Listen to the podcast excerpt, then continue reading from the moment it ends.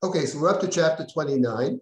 Uh, in this chapter, so Yaakov has had his dream and he made his vow, and he sets out in chapter 29 to walk to uh, Haran, or Aram, as, uh, as uh, his father called it. And the first pasuk says he goes out to Bnei Kedem. We talked about that, going to the east. Now we have Yaakov is about to come to Haran. So let's pick up with the second uh, pasuk. וירא הנה באר בשדה, והנה שם שלושה עדרי צאן רובצים עליה, כי מן הבאר ההיא ישקו העדרים, והאבן גדולה על פי הבאר. So we have, he comes, and the first thing he sees in the field is a well, a be'er. And he sees, we are told, three edrei tzon, three flocks of sheep who are lying there beside it. For from that well, they would they would give the flocks of sheep water to drink. On top of this well is a rock. It means that the, it's closed. No one is permitted to take it, uh, to get the water. As it says in the next uh, pasuk, the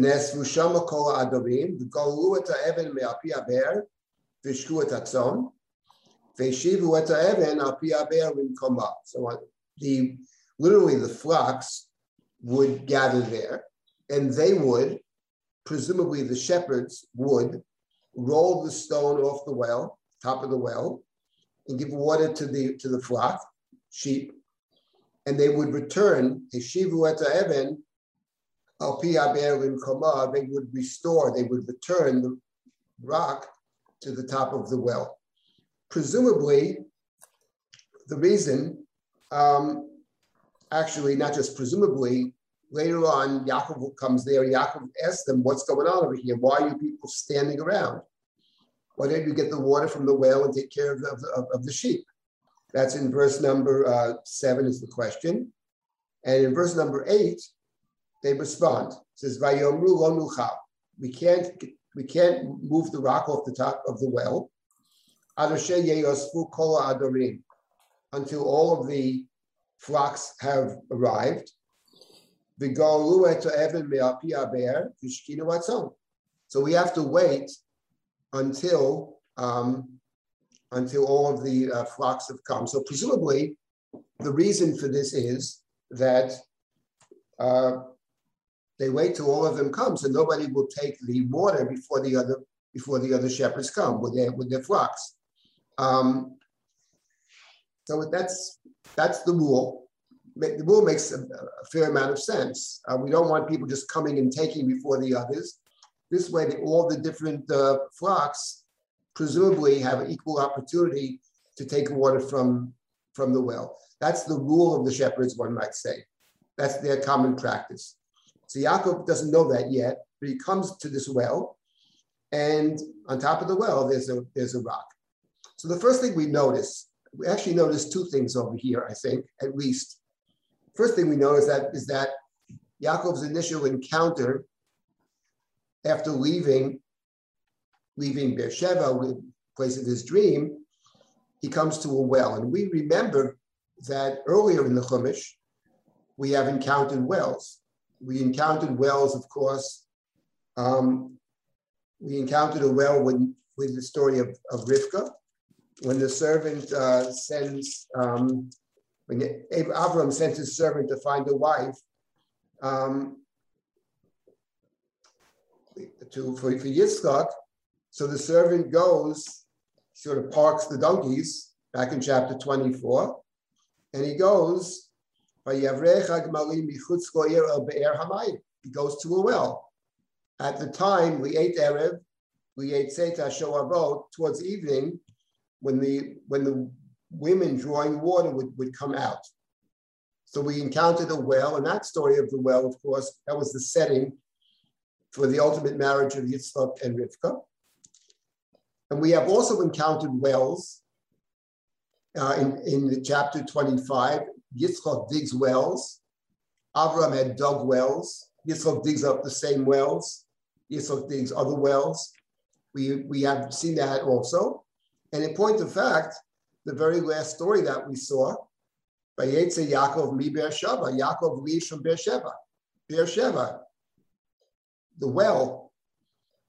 The well, Beersheba actually is named twice. It's named for the oath that they took, Abraham and uh, and um, uh, Abraham, uh, Yitzchak and, and Abimelech, and you have it also with Abraham, seven kvasot that he sets aside.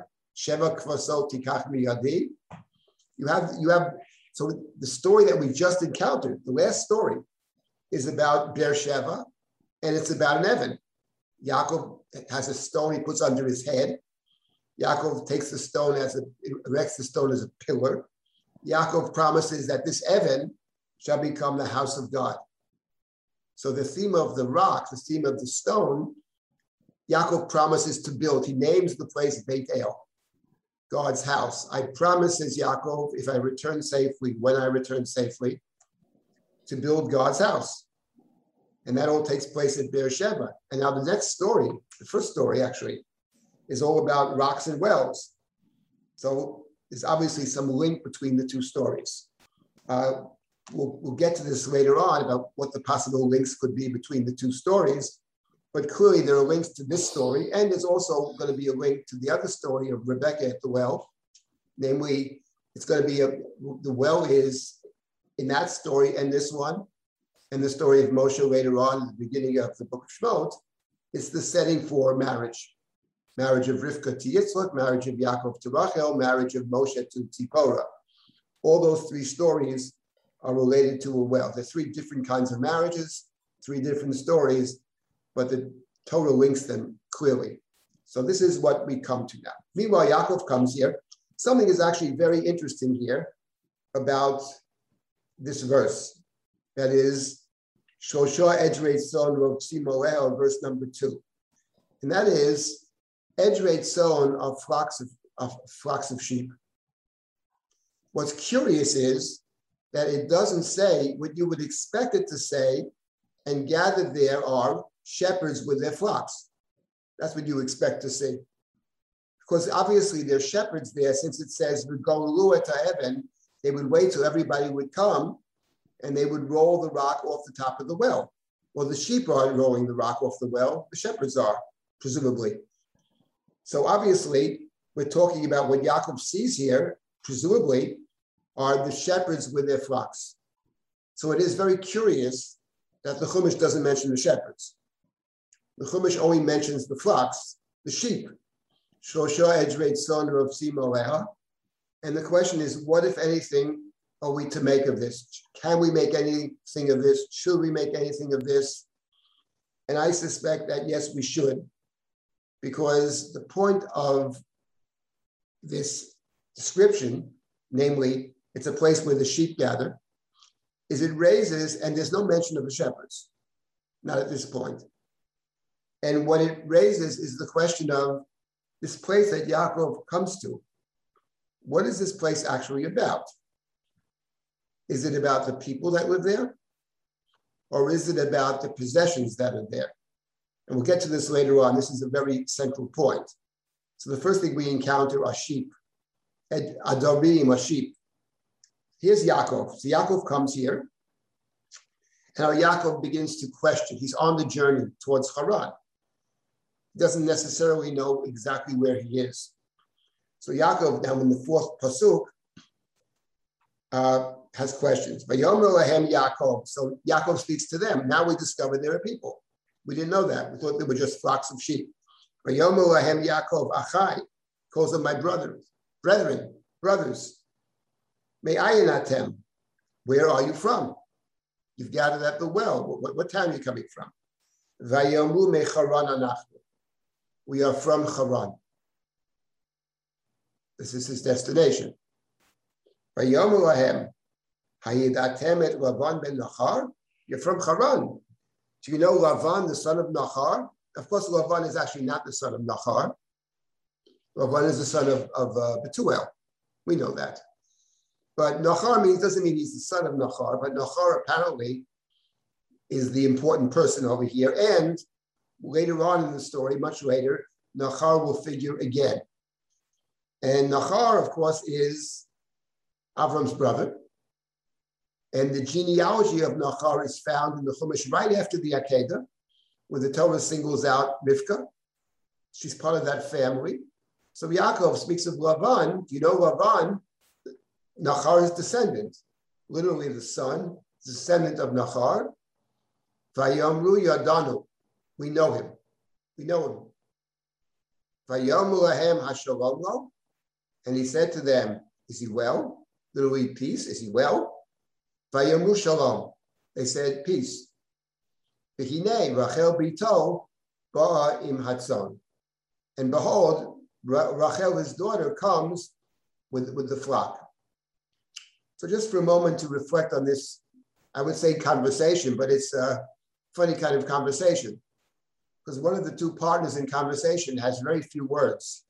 In fact, you can't have uh, too few words. First, the first response is two words. The second verse is yodanu, one word. And the third is shalom.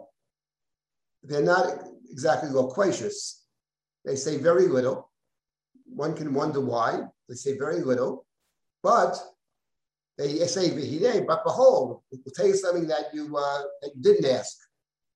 Rachel bito ba'a imatzon. Rachel, his daughter, comes with with the flock. So, what to make of their, you know, brevity? One one could say. What does that mean? Hard to know. And you again, when you're reading the Chumash, what you don't we don't have is we can't hear it. We see we see the words, we don't hear them. Do you know Lavan? Yadanu. We know him. Is that what they said? Or did they say, we know him? That's very different, you know? Oh, we know him, all right. So we don't know. We're going to figure out, we're going to find out who, who Lavan is. Lavan makes the story very interesting. Lavan is a wonderful character. Um, so when it comes to Lavan, this they're not saying much. But Rachel, oh, look, there's Rachel, his daughter. They seem more uh, enthusiastic when it comes to Rachel. And now we hear this little expression, B'nei Rachel bito ba'a im hatzon. So here's what's interesting. Her name is Rachel. Rachel is a ewe, right? E-W-E. Rachel. Rachel comes with the tzon. So there's something interesting. She's coming with the tzon, with the flock, but her name is Rachel. One might say a member of the flock. And that's a very important, uh, important insight. And we'll see how this plays out in the story.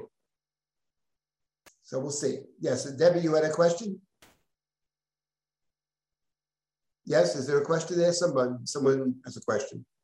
It seemed to me that they don't want to engage.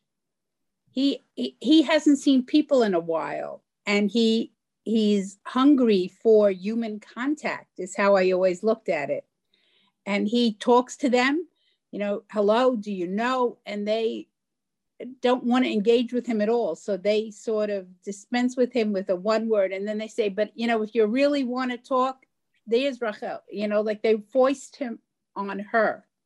Oh, you're saying that they say, Rachel, if you have questions about the family, you can you can ask her. That's possible. Yeah. Um, again, I don't know. He, he wants information. He wants to know where he is. He was sent. He was sent to Haran Right. And I guess they don't have, you know, very good uh, signs up on the roads as to where Haran is. So he simply wants information. It's true. They seem to have very little interest in engaging with him altogether. That's for, that's for sure. Not interested. Whether it's, does it say something about them in terms of how they see the other, the outsider, the stranger or not? I'm not sure about that. Um, yeah, I mean, we'll, we'll, we'll, we'll, we'll get to this business of Rachel Matzon in, in one minute. Um, is there any other question over here? Yeah, their anonymity or their, uh, um, the, the um, uh, seems, re reminds me of, of, um, of the depiction of Bnei Yisrael at the beginning of Shemot, where there are people who have no names. Right. what It's not about. They just have a function, and they're subordinate to the property. Right, but those are two different things. Having no name in the beginning of Shemot means having no having no identity. The, my, my point is not that's that exactly that's exactly that's exact. Well, they're not mentioned altogether. They're, they're simply not mentioned. They're, they're, in other words, we get names. He goes to, he's walking and he sees shepherds with flocks. He's going to talk to the people. So what is striking is that the Chumash talks about the Adorim. That's my point. It doesn't mention people altogether. When, when you first encounter it, you would think it's just the sheep have wandered over to a well on their own. Animals drawn to water, right? Right? That the heart pants after the water in, in Tehillim. The point is, there are people, he talks to them. But my point is what the Chumash is setting up is the, wants us to think about Haran in general, how we, how we view people versus property. That's going to be a very central question in the story. One of the central issues in Yaakov's sojourn in the house of Lavan, or the culture of Lavan, is how Lavan sees human beings and how Lavan sees people. That's very central because how, how does Yaakov see him? That, that's very basic to us. We'll, we'll, we'll get to this. It plays out very nicely. Um, anybody else? Wendy, you had something to say? Can I ask a question? Yes. Oh, hey, thanks. Just want I just want to make sure I got this right. Um, okay, so in other words, when you're saying that when the when the Chumash begins to just describing uh, Yaakov arriving at this place, they're talking about the flocks, and it's only later that we realize, you know, wait, you know, there there are shepherds there also, and then they begin to converse, but they're very brief in their in their uh, replies to Yaakov's questions. You know, yes, we're we're from Haran. Yes, we do. Um, and that's if that's all correct, then I wondered why is it that uh, but when when uh, Yaakov asks, asks about Laban, Laban um, they go more into depth and say, uh, yes, he's not only well, but there is his daughter Rachel coming with the flock. Why do they elaborate at that point? Is that to just introduce, get her started in the story, or? Well, right. That's we, we need to know that she's Rachel for sure. My, my point is, my, my I just was, was observing what we'll make of this, we'll see. Maybe it's not it's terribly significant. My point is, are they, are they being dismissive of him? It could be. Or is it, they didn't really want to say much about Lavan. When it comes to Lavan, they have one word answers. We know him. He's okay. They're not interested okay. in Lavan. And I think it, for the reader, I think it raises a question. We already encountered Lavan earlier in chapter mm-hmm. 24 in the marriage of Rivka to Yitzchak. And there already, he's a dubious character. But right but question is, but he wasn't a central character. Here, he's going to be a central character in the story, as we'll see. So the, what the Chumash does often is it creates expectations, it drops hints, and then later on, we'll get a, a fuller picture of who Lavan is. But all we can say is when it comes to talking about Lavan, they're not very interested. But his daughter's another story. And behold, look, there's his daughter coming. So it could be, say, talk to her, not us. That's possible. Or it could be a way of saying, when it comes to her, we, we yeah, she's she's okay, you know. But when it comes to Lavan, the less said, the better. I'm just raising it as a possibility. And we'll see as the story proceeds. We'll see what, what we'll see this in a moment. But if the focus is always going to be Yaakov, of course. So now Yaakov speaks to them. Yomer, Hein Od Hayom Gadol.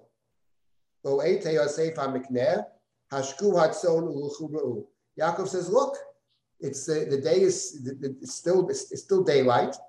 Apparently, it's not necessarily night at nighttime when the women came out in chapter 24. They came out at twilight, but here he says it's still day. Why don't you go and do your job? He says, go out and tend, tend to the sheep. What are you standing around here? What is this? A three-hour lunch break or something? And it's interesting. Why does Yaakov say that? Does he say it because it actually bothers him that people aren't working? We'll see later on. He's a very industrious worker. Yaakov works very hard. He, he says that about himself, and it, it, it, and it sounds true. He is a very, very diligent worker. So it bothers him. People are just sloughing off and not, not doing their job. Is that the reason? Or maybe the reason is he wants to meet, speak to Rachel alone, doesn't want anybody else around. That's also a possibility. After all, he came to marry one of Lavan's daughters. They didn't say which one. Go, go, go to my brother. He has daughters. You get married. That's what Rivka said, and that's what and that's basically what, what Yitzchak says. Go and take a wife. Yitzchak says it explicitly. Take a wife from one of the daughters of, of Lavan. And here, what do you know? He's barely there, and Rachel shows up. Sounds what it's amazing. One might say in the words of chapter 24, May Hashem Davar. What a fortuitous coincidence that he dafka meets Rachel even before he gets there. So maybe he wants to get rid of them. Hey guys, go, go, go do. That's another possibility. But we'll see all these things later on in terms of Yaakov's character as it is reflected in the stories of Yaakov in the house of Lavan. But they say to him, Go nucha, we, we, we, we can't. As I said before, we can't, we can't go to, we have to wait till all of the flocks literally come. And then they roll the rock off the top of the well and we give the sheep water, the shtina watzon. So we have to wait. That's that's our, we're not allowed to do anything till everybody shows up. Odenu medaber imam, they're still speaking.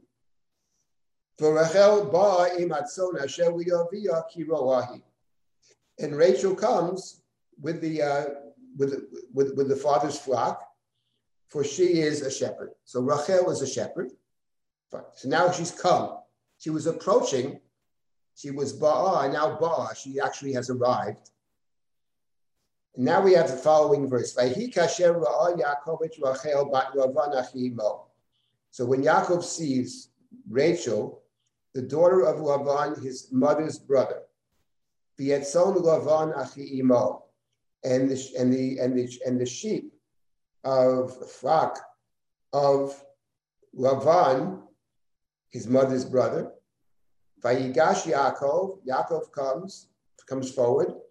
Vayagu eto Evan me'api aber, he rolls the rock off the top of the well. Vayash getzon Lavan achi imo, and he gives water to the flock of Lavan, his mother's brother. Vayishak Yaakov Rachel, and Yaakov kisses Rachel. Vayisad kolo vayev, and he raises his voice, lifts up his voice, and he cries. And now let's look at these two verses over here and what they say. First thing that strikes us, of course, is the three-time mention of Lavan Achi Imo. He sees Rachel, the daughter of Lavan, his mother's brother. He sees the flock of Lavan, his mother's brother. He rolls the rock off the well and he gives water to the flock of Lavan, his mother's brother. Three times Lavan, his mother's brother, and that's where he was sent to find a wife. So the Torah reminds us that, and it's taking place at a well, no less. So it reminds us that his, his, his mission, apart from escaping, was to get a wife and from a particular family. And here she is. Here she is, the first person he meets. It's got to be, it's got to be, uh, you know, it's it's bashert as we say. This has got to be it.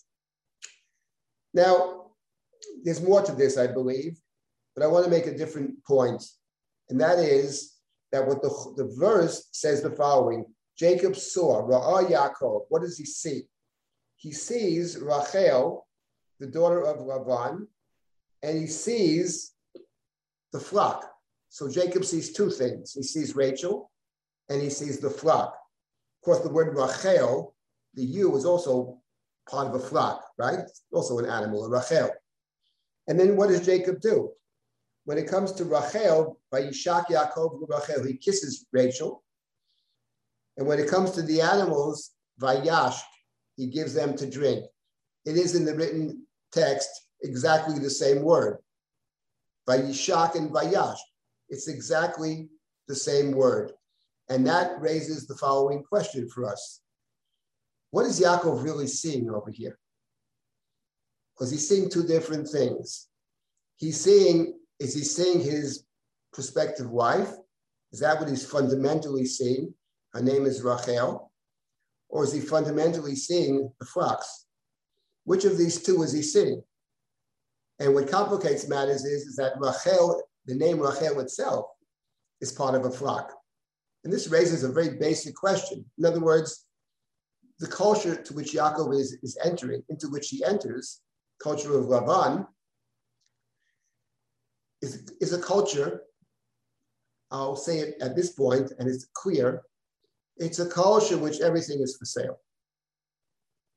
That's what actually Lavan's daughters say about him, say, say about Lavan. When Yaakov later on in the story says, God appeared to me in a dream and told me to leave, and he talks to his two wives in the field, and they say, why, why shouldn't we leave? In chapter 31, he treats us like foreign, foreign women whom he sells, and he devoured all of our money. So for, for, for Lavan, as we'll see, everything is for sale. It's all about it's all about business, basically. And now that's true of Lavan. And that's the that's the culture which the, in which Yaakov is going to enter. But the question we have is, we don't care about Lavan. Lavan is Lavan, but the question is Yaakov. Question is Yaakov. How does Yaakov understand family versus business?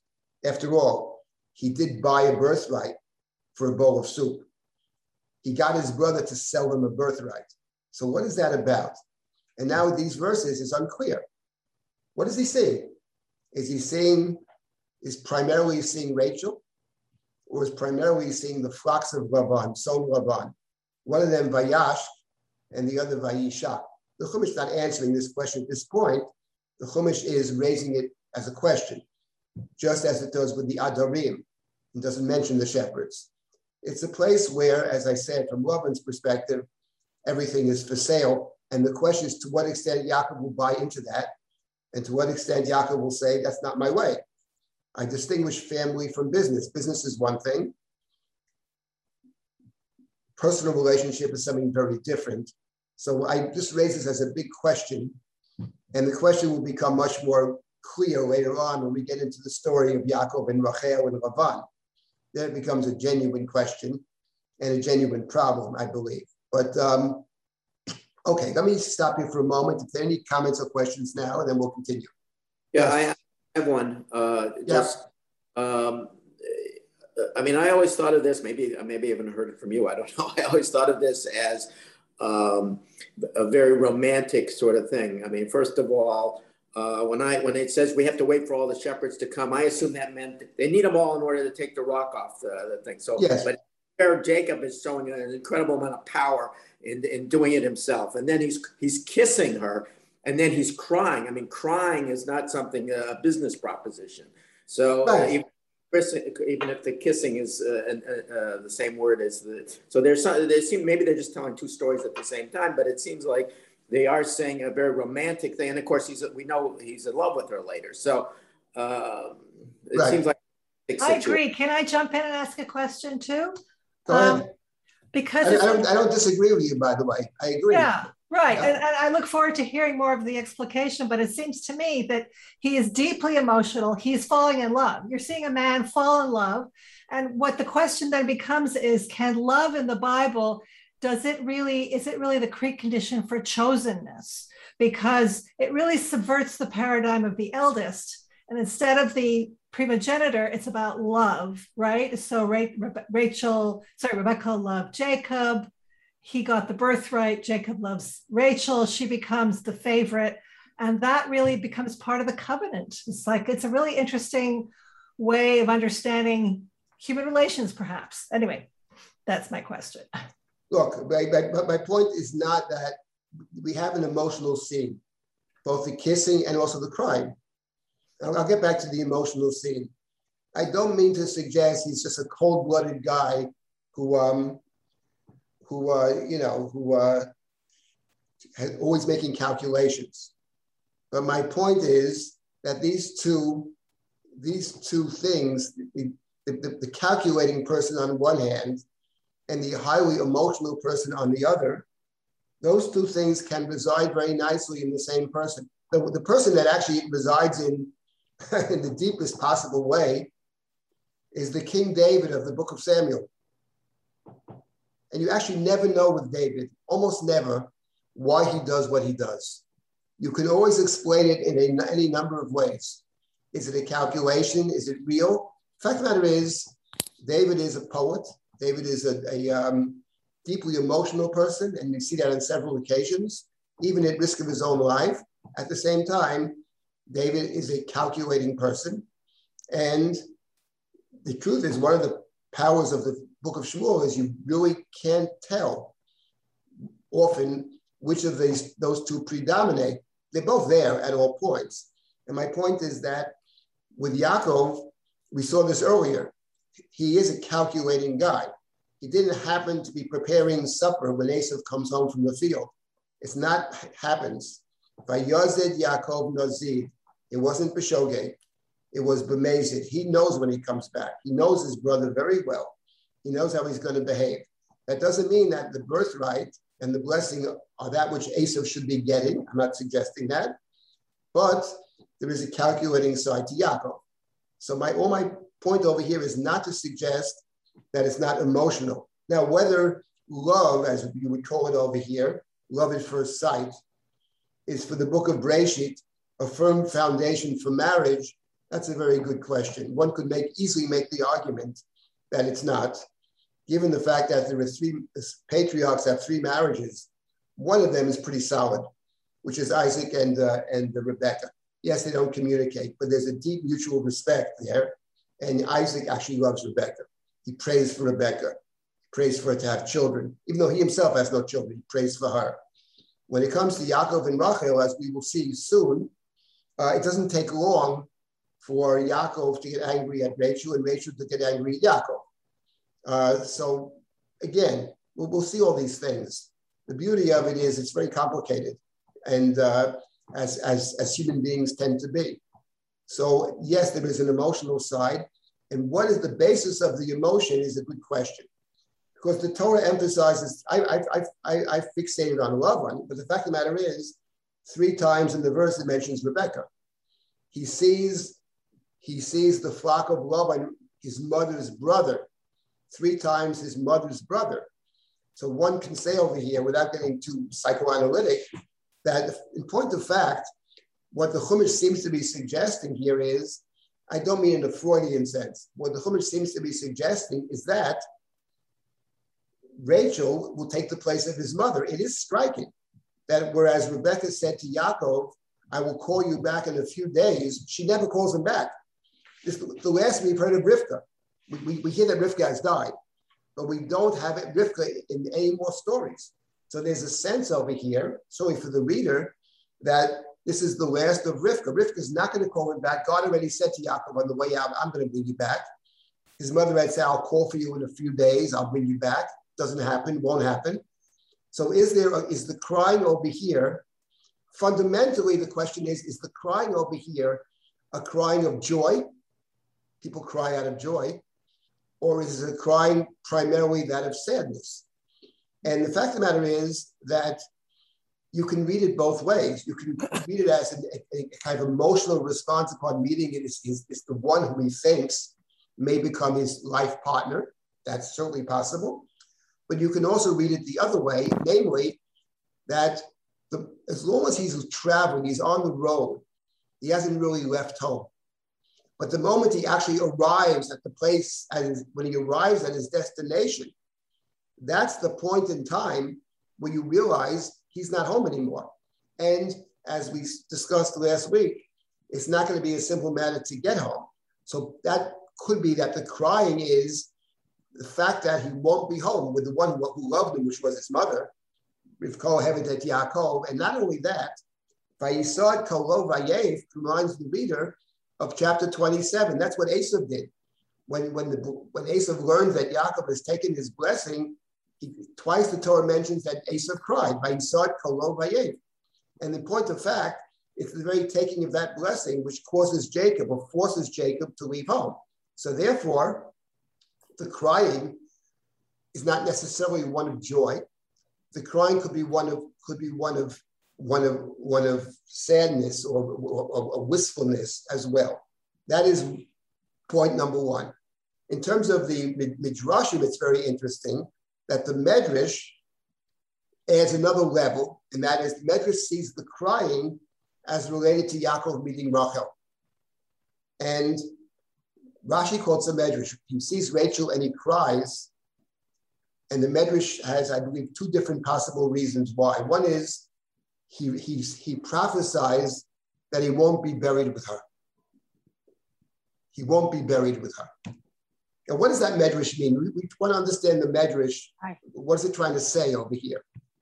What do you mean he won't be buried with her? He meets her, he kisses her, and he cries. He won't be buried with her. And here the medrash is, I think, anticipating for us a very basic point about Rachel, which is that actually Yaakov and Rachel is, is very problematic. On one hand, they have a lot in common, and he falls in love with her right away.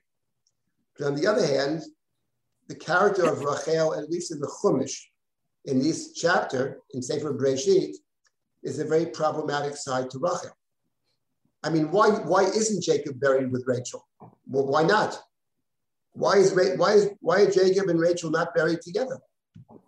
It's his beloved wife. And the answer is because Rachel will steal her father's idols. And because of that, she will die in childbirth before she fully makes it back. That's the reason they're not buried together. Yaakov's returning to Beit El, and Rachel has Trophim. In point of fact, what the Medrash is getting at is sometimes you can fall in love with somebody, but actually that relationship is going to be problematic because you're not exactly on the same wavelength, because there are certain marked differences which create kind of friction, or you recognize maybe this can't really be my, my true soulmate. These things have to be worked out. So it's not just he prophesied, there's a reason for it. And in point of fact, when you uh, when you look at um, when you look at the story over here, you already see something very interesting because the story over here, the way the Chumash works is one story recalls another, or one story recalls many. You read the story of a well and a, and a marriage scene at a well, which is what this is, and you remember the first, mar- first marriage scene at the well. The first marriage scene at the well, Isaac's not there. But the messenger creates a test. What is the test? The test is a test of, of one's morality, compassion, greeting the stranger, greeting the outsider, the way you behave. And Rebecca passes the test. Not only does she do more for the stranger than he asked for, she feeds his camels, waters the camels, that's a lot of water. But she also does it, the Chumash says, Vatmaher, she does it in a hurried manner. She's quick to do it. In short, greeting the stranger and doing so in a rushing to do good, rushing to greet the guest. Of course, the one who exemplifies that in the Torah to this point is none other than Avraham. That's what Avraham does when he when he guests come to his house. So Rivka is acting as an Abraham figure. Now Avram sends the servant to find somebody like himself who's willing to leave her home and travel far away because she sees it as her destiny, her mission. And, Re- and Rebecca is exactly that. So there's no mention of love in the story. How could she fall in love with Isaac? She's never seen him. He's not even there. It's not about love, it's about morality as the basis of marriage. That's what that story is about. And she passes the test 100%. Over here, what's striking over here is that not that Rachel gives Yaakov's flocks water, Yaakov has no flocks. But the point of fact, it's exactly the opposite. By He gives water to the flocks of Rachel, which is very lovely. But in point of fact, when you read the story here, it doesn't say anything negative about Rachel, of course, but it also doesn't say anything positive either. In other words, it's precisely the opposite. Whereas in the first story, her giving his camels to drink is the sign of her, her high moral standard, her, her high level of behavior. What we can say over here is we have no evidence one way or the other about her behavior, zero, nothing negative, but nothing positive either. And there's something else in the story, namely that when it came to Rachel, at the well, the servant gives Rachel the bracelet, etc., the jewelry, as a sign that he's designating her for Yitzchak. And then back in chapter 24, what, is, what does Rivka do? In chapter 24, it says, in chapter 24, Rebecca runs and informs her mother's house, Beit Imah.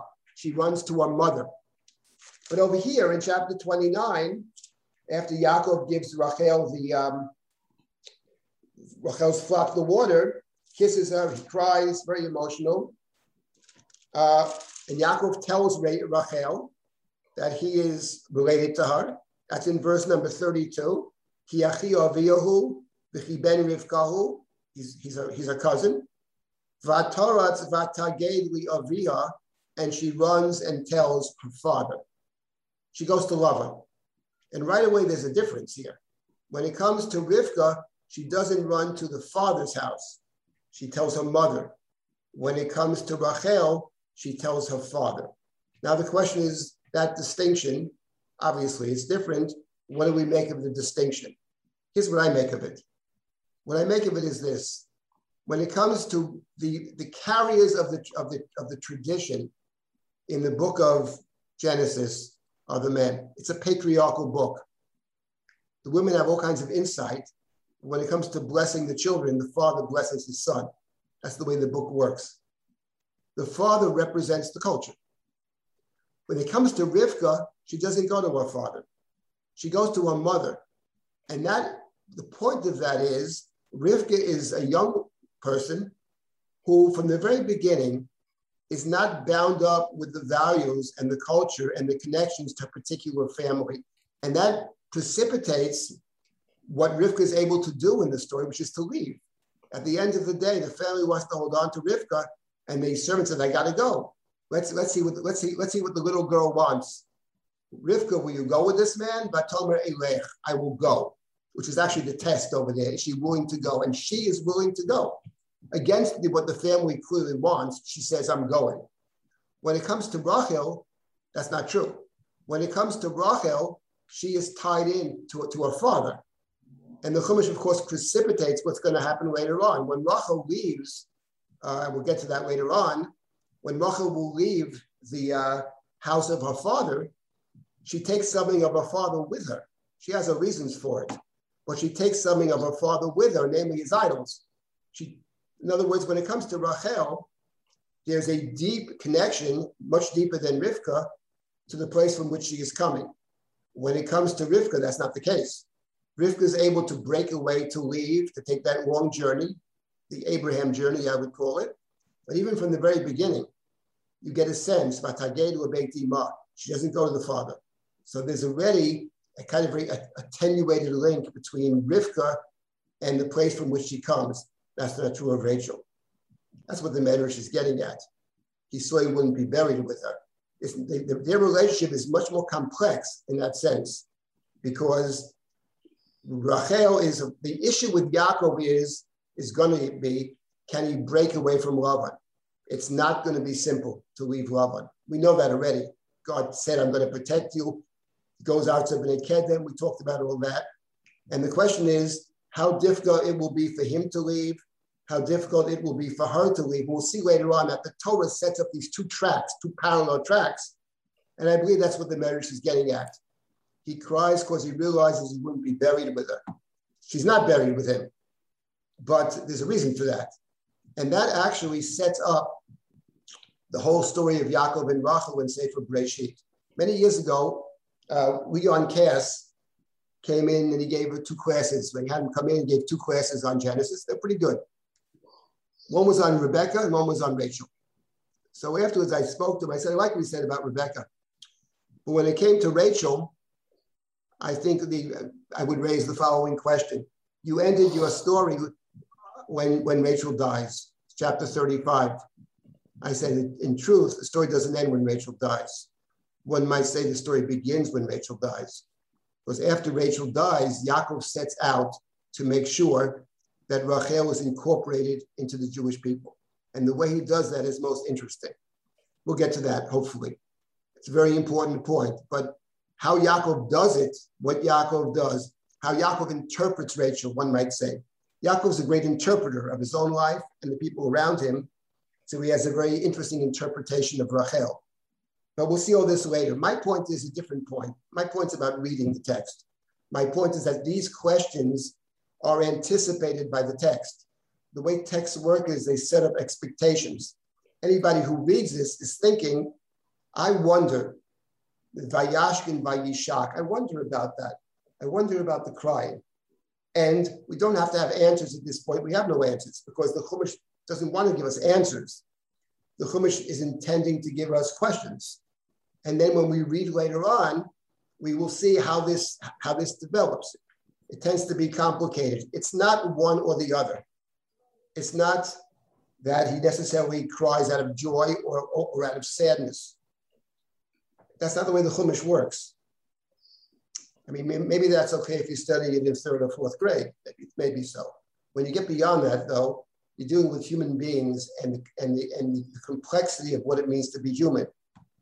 And sometimes you simply can't tell, actually. You simply cannot tell.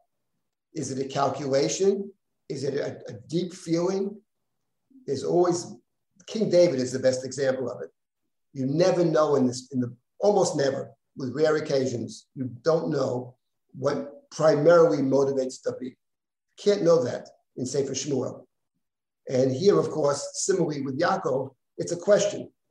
Yes, because he is, he sees Rachel, he's very taken with her. Seems like he's met his, the one he's destined to marry. But that's not to say that in the back of his head, he's not thinking about the, uh, the, the flocks as well. Given his, his past history, it would not surprise us. Okay, let me uh, take. Um, I have I have a comment, if I may.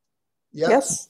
Um, that uh, when I'm reading the story of Jacob, I'm I'm always asking about his transformation from um, the Akuv, the Arum, to uh, Israel. Yes. And because you mentioned two things, the flock and the stone, the Evan, it occurred to me another way of reading all this is that he's beginning to notice and to be committed to the flock, which could be um, Bnei Israel, um, a metaphor for Bnei Israel. And because of his dream, the Evan gives him the, the ability to move the Evan that the shepherds weren't able to, and the motivation to do that. So his focus in addition to the love story with Rachel, it's the the beginning of the awareness of the flock that that could be significant. Well, let's put it this way. I'm not sure about the flock being Bnei Israel. If, if you mean Bnei Israel and his children, the story of Jacob is not at this point about the, the people Israel. No, I mean the process of going there at the beginning. Right. The, the, look, the point is he has to go there for any number of reasons. He has to go there, as we spoke, because he's got to run away, which is a punishment, but he has to go there to build the family. He says it himself, I'm going to build a bayit, which means for Yaakov, his family. He calls his family a bayit on two different occasions. And this is going to be the issue. How do you build? The, the, the theme of the rock is all about building. Jacob will build the family. Jacob will have 12 sons. He'll end up blessing all 12. The question is, how will Jacob manage to build this family? And that's there we have all the complications of the house of Laban. And the fact is, my point is, it's not just about Jacob wants to do only the right thing, and you have Laban as an obstacle. Laban is certainly an obstacle. But the danger of Laban is not an external obstacle to Jacob. The danger of Laban, the real danger, is that there's a part of Jacob that fits in very nicely with Laban. Laban is an arch deceiver. He's a Ramai. Jacob did plenty of deception himself. The danger of Lavan is that he'll bring out the worst in Jacob. Jacob has to overcome that. That's what the story's actually about. And the way the family gets built because of the circumstances, because of Lavan, because he's building it there, you're going to end up with a family in which there are deep divisions within his own family. And part of that is Jacob. Jacob favors Rachel. Jacob favors Joseph. It's not something which is just happens, just happenstance the problems that happen to Yaakov are essentially emerging from Yaakov's fundamental behavior and his fundamental nature. That's the point. And we will see this later. There's no point to say it all now. Let's let the Chumash will take us on a journey and maybe we'll see many things that we've never seen before, you, myself included. You never know when you read this. It's so it's so complicated. But my point is that the way great texts work, the case of the Chumash, is by creating possibilities in your head. And then we'll see how it plays out. We'll Rabbi? See how, we'll see how it plays out. Rabbi? Okay, let me, let me, let me do a Rabbi? little bit more here. I'll take one more time to take more comments and questions. Yaakov sets out. Fine. So now, Rabbi, can I ask you a question? Go ahead. It's Sandra, um, do you see um, a, a connection uh, with the uh, dreamer Jacob, whom we saw last week, and the crier Jacob, whom we see this week? Um, there's a direct parallel to Joseph later on. Um, a, a primary, we we tend to think of Joseph as the dreamer, and then of course he cries numerous times um, uh, chapters later in Egypt. Um, so uh, is there is the is the Chumash hinting to us there's more here in terms of his his ability and his necessity, almost primal necessity, to favor that son later on. We're seeing now some of those qualities that he is going to see in this son that he favors. For sure. I mean, there's no question. Eila told Yaakov Yosef. It's clear that Yosef and Yaakov have much in common. There's also, also important differences between them. But the fact is, uh, we'll, we'll have to wait till we get to Yosef. But there's no doubt that both in terms of the crime, Yosef cries at least four times, and, and they both are dreamers. Uh, that's true. Yaakov is a dreamer, Yosef is a dreamer. One can, Yosef's also an, an, an, an interpreter of his dreams. And we'll have to see whether Yaakov is an interpreter of his own dreams or not. It's a very good Mhm. question. But we'll get to all these things later. Let's just Thank move you. forward a bit and then we will, I'll take at the end five minutes for more comments and questions. Um, okay, so meanwhile, right, we're up to here. Yaakov kisses Rachel, he cries. Then Yaakov tells Rachel, in verse number 12, "Vayaged Yaakov Rachel ki achi aviyahu. He tells her who he is. And she informs her father. Okay, I talked about that. She goes to her father. And now Lavan. Lavan et Shema ben el.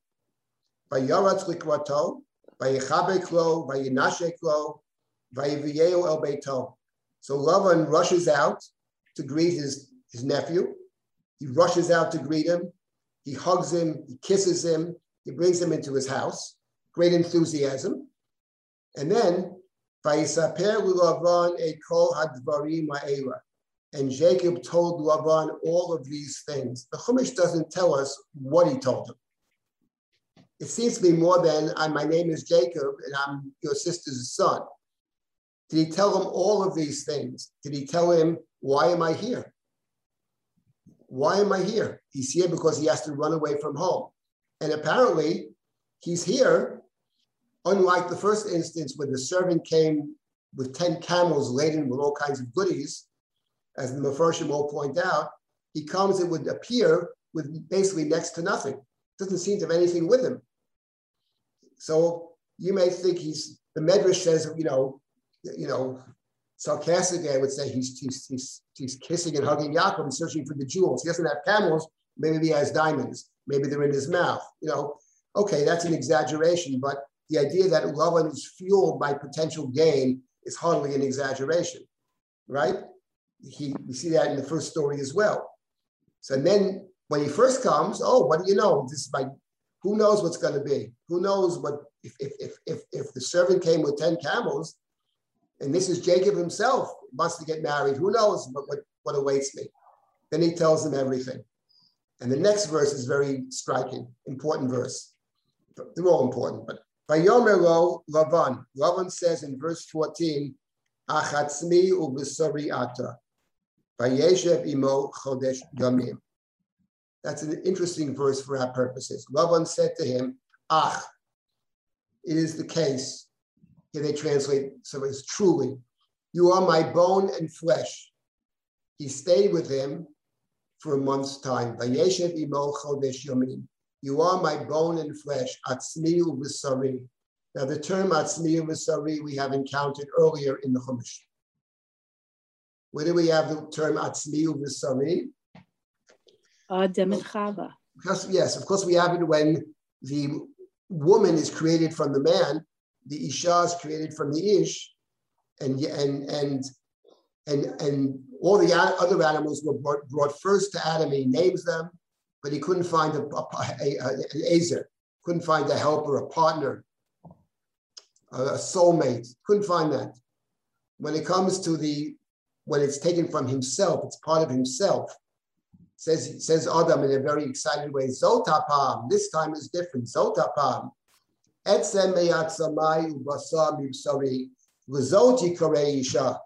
Bone of my bone and flesh of my flesh. The zot, for this one, I would call it Isha. Why? He may ish kacha zot, because this one came from the ish. He calls himself an ish. To that point, he's not ish. He becomes ish when he names the Isha. And three times the word is zot. Zot. Zot, zot, this one. This is the right one. And now we have Lavan saying to Yaakov, recalling for us, of course, remember, it's a story about marriage over here, recalling that first Ish Isha story. So what does it mean to say, Achatzmi ubisari ata? You are my bone and flesh. And here, when it comes to Lavan, in the story over here, we have, I think, the right, maybe the obligation to be a bit cynical.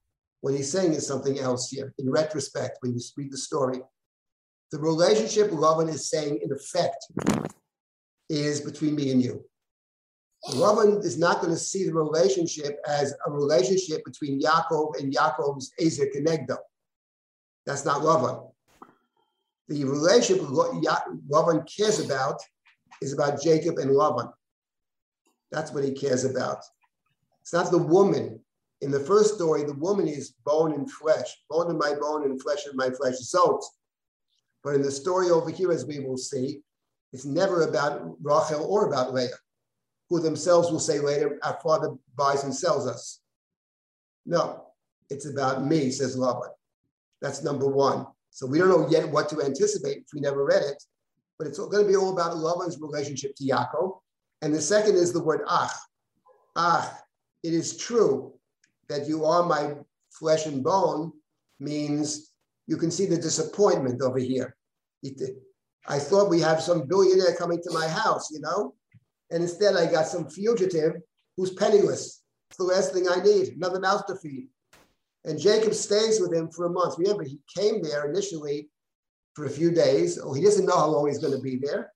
He didn't come to work. Why should he? He's coming to his uncle's house to, to see if he can marry his, his own cousin. He stayed with him for a month. And then we have Lavan speaking in the next pasuk. Vayom Lavan Yaakov, Hachi Achi Vavantani Chinam. Because you're my brother, my relative, you should work for me for nothing. Hagidali Mamas Tell me, what wages do you want? That's a wonderful Lavan verse for the simple reason that the Chumash never intimated in the slightest that Yaakov intends to work. Where do you see working? It says, Vayeshev imo. Why would he work anyway? He's going to his uncle's house. Because you're my brother, because you're my relative, you should work for nothing? Tell me, how much should I pay you? Let me translate that into our language.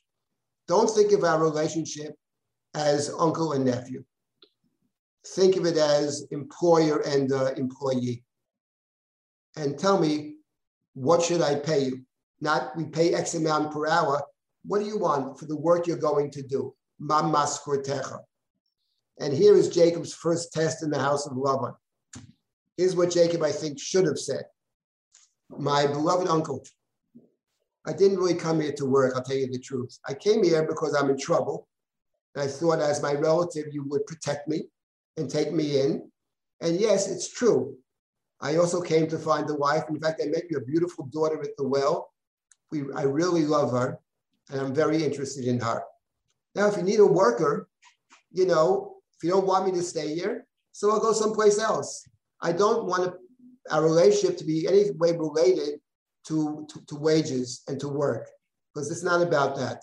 Let's keep it on the level of family, keep it on the level of of good deeds towards the other, no matter who the other is. But in this case, it's family.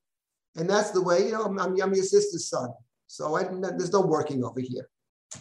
That's what he should have said. That's not what he does say. He says something very different. He falls exactly into the trap. And the trap, of course, is set by Lavan.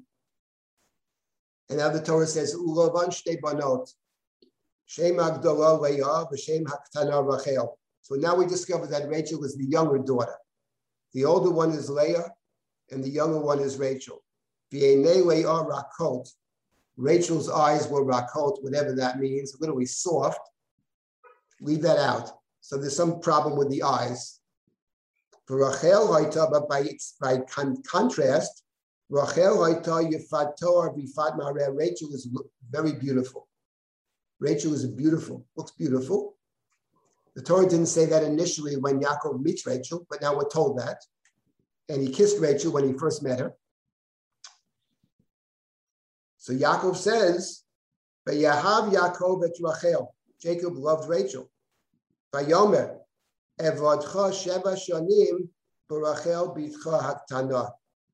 And Jacob said, I worked for you for seven years for Rachel, your younger daughter. He actually spells it out. The Midrashim and the commentaries think he was a bit suspicious. Maybe he knows that normally speaking, the younger one doesn't get married before the older one. So he says very explicitly, I'll work for you for seven years for your younger daughter, Rachel. Your daughter, whose name is Rachel, and she's younger. So don't play any games with me. You know, don't say a different Rachel. Don't say uh, someone else. Whatever. Don't say anything. Rachel, the younger daughter. Says Lavan, Vayomer Lavan, Tov titi otalach, mititi otala ishacher, shvai madi. Now Lavan comes with a wonderful Lavan statement in verse number 19. Then I have a few things to say about this, and I'll take the comments and questions. And Lavan said, I'd rather give it to you than anybody else.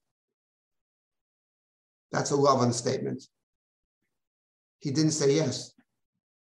Nobody else will get her. Here's the thing about Lavan. You can never pin a lie on Lavan. He's the biggest liar that ever existed. But he doesn't actually, technically speaking, ever lie. Or you can't prove that he lies. He didn't say yes. He said the truth. No one else will marry her, which is true. No one else will, will marry her. But it may take a little longer than seven years. Or to put it this way, you may get her after seven years, but I'm going to extract more labor than uh, seven years. He manages through his rules to extract seven years for the first wife, not Rachel, and seven years for the second wife. But he didn't lie. I'd rather give it to you than anybody else. Shvai Madi, you stay with me. Shvai Madi is a way of saying the first by. He stayed with him, he wasn't working. But over here, of course, he has managed to, he will manage to extract not only seven years of labor from Yaakov, but 14 years. And it's funny, Lavan said to Yaakov, because you're my relative, you should work for nothing. And after 14 years, Yaakov has two wives and two handmaidens, and he has zero money, actually.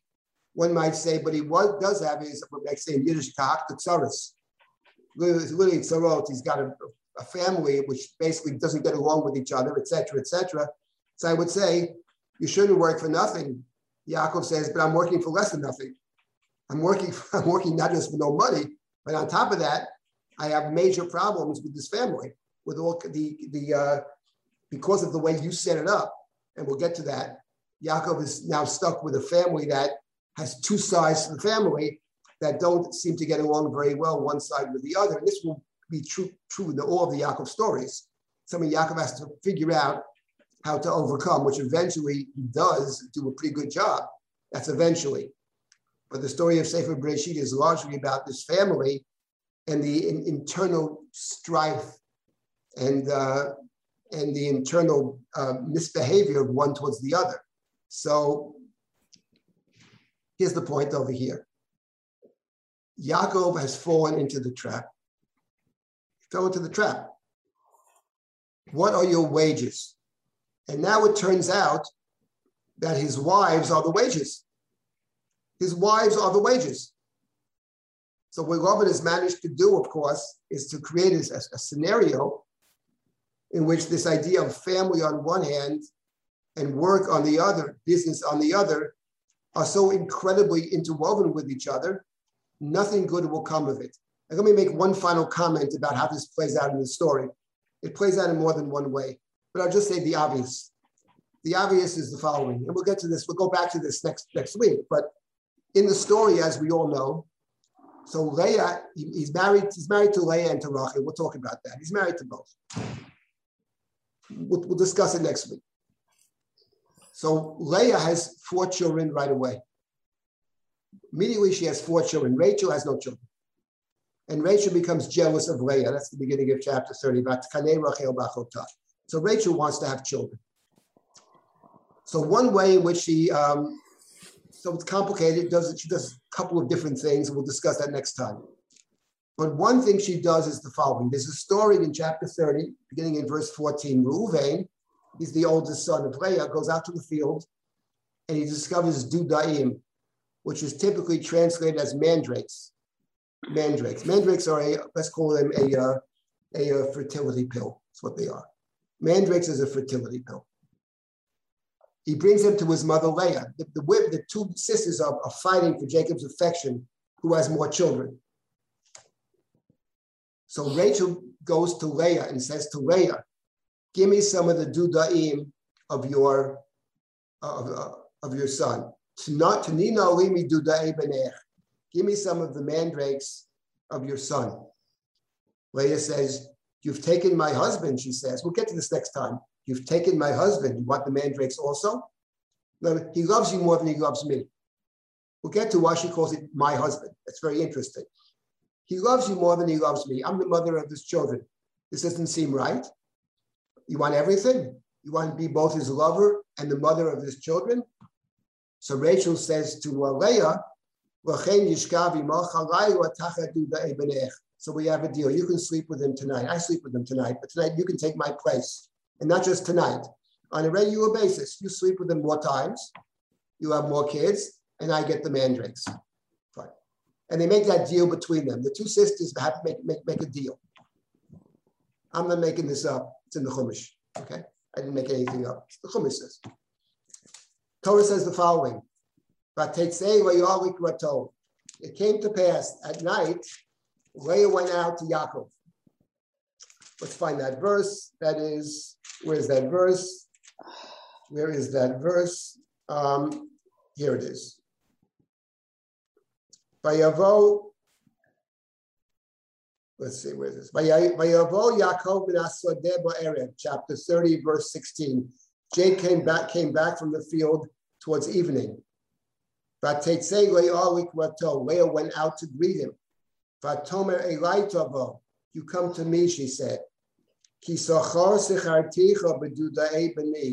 I have rented you out tonight with the mandrakes of my son. It's a very interesting verse. Of course, it reminds us obviously of Vayavo Esav coming back from the field and tired, and Yaakov taking advantage. And over here, you have Leah goes out to greet Jacob and says, Tonight you come to me. I've rented you out for the night. Rent a husband. Rashi tries to put, of course, the best possible face on it. They want to build up the shivtei Yah, all that business. Here's, here's the point. It's a family in which human beings are bought and sold. It's very simple. And there is no other way to read that. And it goes back to what Lavan said. Tell me, ma what are your wages? My wages this woman. The rights to, to, to, to Rachel, those are my wages. Oh, you remain after my own heart. You stay with me. I won't get, no one else will get her. Jacob, no one else is going to get her. Every word out of Lavan is slippery, you know. No one else will get it, right? But the point is, it's infected the family in the deepest way. That the two sisters conspire with each other. They're trading him off. And tonight you come to me because I rented you out for the night, you know? And by the way, it's clear it's not just that night either, because they have an ongoing, ongoing relationship until they get the match, until we run out, run out of mandrakes. This is my point about the story. Parshas Vayetze. It's a brutal, it's a brutal story, actually. Despite Rashi's attempts to put a gloss on it, it is a brutal story. It's a complicated story. It's what people do out of desperation. It's what people do who feel that they want to be able to find their place. That's what it's about. At the center of the story, our hero is Yaakov, and Yaakov hopefully will emerge from all this a very different person. He will be transformed. I would say more, he will transform himself. But this is the beginning of the story. And this is what the Torah presents us with is a very, very complicated story about our hero. We know where he's come from. We know he aspires to lofty things. His dreams are about angels ascending and descending to heaven. So we are very interested in seeing how this will all play out. And all this time, he has this, this, this commitment that he made. He took a vow. I'm going to serve God in a different way.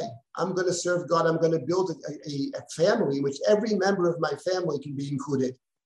It's never happened to this point. Never. And that's Yaakov's dream to build an inclusive structure. The problem is he's trying to build an inclusive structure, but the context of build, the way he builds the family is one that lends itself not to unity, but to a very profound disunity. So we'll have to see how this plays out in the coming weeks. Okay, I'll stop at this point. If anybody has comments, questions, or whatever, please, let's hear. There was several. Uh, one moment, uh, Laszlo. Uh, I saw you had your hand up for a bit. Yes. Um, a Okay, Uh, unmute. it- Uh, Uh, yes, just to underline the point that you made earlier about the difference in character uh, between uh, Rivka and uh, Rachel. Uh, when the Torah mentions first their meeting, uh, we are told uh, the meeting between Yitzchak and Rivka from the point of view of Rivka says, and she saw him and she fell. Uh, and uh, when this meeting, the one we are reading now, it's it's from a different point of view. It's only from Yaakov's point of view that he saw her. She doesn't do anything. She's not active uh, in approaching him. Yes, good point. That's a very good point. But the Torah doesn't say, there's nothing at this point negative about Rachel. I'm not saying negative. I'm saying that there's nothing positive either. He does Right, what, one, what, what she did in the previous story. That's all. Um, Is it, is it uh, possible to say that uh, this is part of the process of winnowing out the Charan from the family? In other words, uh, Leah, uh, Rivka too has an aspect of uh, Charan um, a- and the and the uh, deceiving uh, component, and that in order to to build a true family, uh, you can't have the relationships as transactional or business, whatever you want to call it. Yeah. Um, and that, but this is a a theme. You almost have to get the Lavan out of Yaakov because Lavan is part of Yaakov, and he is, in many ways, like uh, Yaakov is in many ways like Lavan. Right. It's in his uh, essence, and that almost is. This is this tragic process of how do you now i may have learned that from you Well, when I say this, I, I, I- think I think Chaim actually, I, the point is, I think, a very central point. One question one can ask is, in other words, is there any place at all for some of these qualities to, to, to reside in everybody? In other words, to be a complete innocent. In other words, Lavan is, Lavan is, is very crooked and it's all trans and all that the, the question it comes up in that Thursday class that we start with the, with the Nachash. In other words, is there a place for the Nachash in, in this world? Is the question because to be a complete tummy, you know what I mean, innocent, um, you know, is that the way one can can one function in the world? Is one is completely innocent, or is there some place for some kind of cleverness? Not that it necessarily you know, overshadows the, the rest. But is there a place at all for, for the nachash in this world? That's a that's a. I think you're the one that raised that. That's a very basic question. But I do agree with you exactly everything you said. I may have said it myself at some point that yes, the, the Lavan Rivka is Lavan's sister. Yaakov, we know Yaakov's behavior before we even think of Lavan, and not just Yaakov's behavior. Yaakov's behavior it runs through the whole book, basically from the very beginning. When the when Adam says the woman you put by my side, she she she made me do it. That's also not true. In other words, it's not just he's making an excuse. The excuses are not true in the sense that the whole truth and nothing but the truth. It's true. What he says is true, but it's not true in the sense that that actually is a justification. So when it comes to truth and falsehood, the, the point that I'm making here, and it's also from the Thursday class about the snake, Lavan is a Torah calls Lavan a uh, a um, a, uh menachesh from the word nachash. And the point is that there are different ways to lie. My point about Lavan, which I think is an important point, is that you can say technically he doesn't lie, but he's the biggest liar who ever existed. I mean, it doesn't matter if he technically says the words you can, I didn't lie to you, but it is a lie. It's not true. It's not dealing with someone in, a, in, a, in an honest way, in a, in, a, in a respectful way. That's what it means to be a liar. So the point is, it's not taking responsibility for what I say, etc., etc. It's twisting the truth. It's giving a, a, a bad interpretation of the truth. And I think for the Chumash, that is problematic. And that's why the Chumash places such a tremendous emphasis on something like confession. Because confession means I accept responsibility. And I think the idea of prayer, another one of my classes, prayer is, is actually about, it's about being in a space where you can actually tell 100% that you can't lie to God. We can lie to each other, but you stand before the all-knowing God, there's no point to lie. So you can actually tell the truth without, you're not worried because God knows anyway. So you really, and then the question is, does prayer carry over to the rest of our lives or not? But um, that's the question. So yes, I think that why this story, I think, is one that is very tough. It's a very difficult story. It's tough. I mean, it's hard to read this. I mean, let's leave the apologetics out, but I think it's an incredibly important story because it's about how someone can actually change and what's necessary and the, and the difficulty we have in making any real change. Uh, there's so many obstacles. So part of it is seeing the consequences of this kind of behavior you know, it's not just some kind of theoretical uh, idea. Over here, Yaakov is going to be, in this case, he's the victim of all these machinations, of these of the double talk, etc., etc. But you're right; it infects Haran generally. It's not just Lavan. As I said, it affected his own family. You come to me tonight, I have rented you out. That's transactional. I mean, you've rented me out. And Yaakov says nothing, by the way. It's very striking. Yaakov says not a word. Doesn't say anything. In fact, one thing that marks the story, and I'll stop with this, is he doesn't say anything at all, actually. There are, there are 12 children born in this story. He doesn't name one of them, not one. He's completely silent. Maybe that's also part of being in exile, feeling one, oneself unempowered. So that's, but we'll get to this next week. We'll just continue through the story. Uh, one last comment? Shmuel yes. Blumberg? Thank you. Yes. Um, yeah, this this raises the the the the important question of what's the business of Abraham, etc., going back to his family. Right. So I I would say two things about that. But let me just answer you. Um, okay, I'll say I'll say one thing at this point. The important point about Abraham. First, let me say two things. Okay. Number one, when Abraham says go back to Aram, don't marry, don't Isaac can't marry a Canaanite woman go back to my, he never says family, by the way. When he speaks to the servant, and you can check this out for yourself, says, go back to my land. He doesn't say go back to my, the servant says family. Avram never said family. And the main sense. point is that for Abraham, the Canaan is worse, but the main point for Abraham is that the right person is the person who's willing to leave her family the way I left. It's more about leaving than about taking for the family the, the actually doesn't mention the family at all. Go back to my homeland, and there's a chance somebody in that homeland, like, like, like me, will be willing to leave, which is what happens in the story. It's Rebecca who says at the end, Elech. You, the reader knows it's going to end up that way. Even though he negotiates with the family the entire time, at the end of the day was Rivka's choice. Will you go? So for Abraham, it's largely about leaving. Now, that's that, that I think is the core answer there's, there, there, there's, there's another piece to it because I don't think you're wrong, actually. I do think there's something about the family at that point that is significant. Maybe we'll, we'll, we'll, we'll revisit that in the, in the, in the future. But um, yeah, but you know, better than the Canaanites, true. The, um, okay, we'll stop at this point then. We'll be continuing next week with the story of Yaakov in the house of Laban.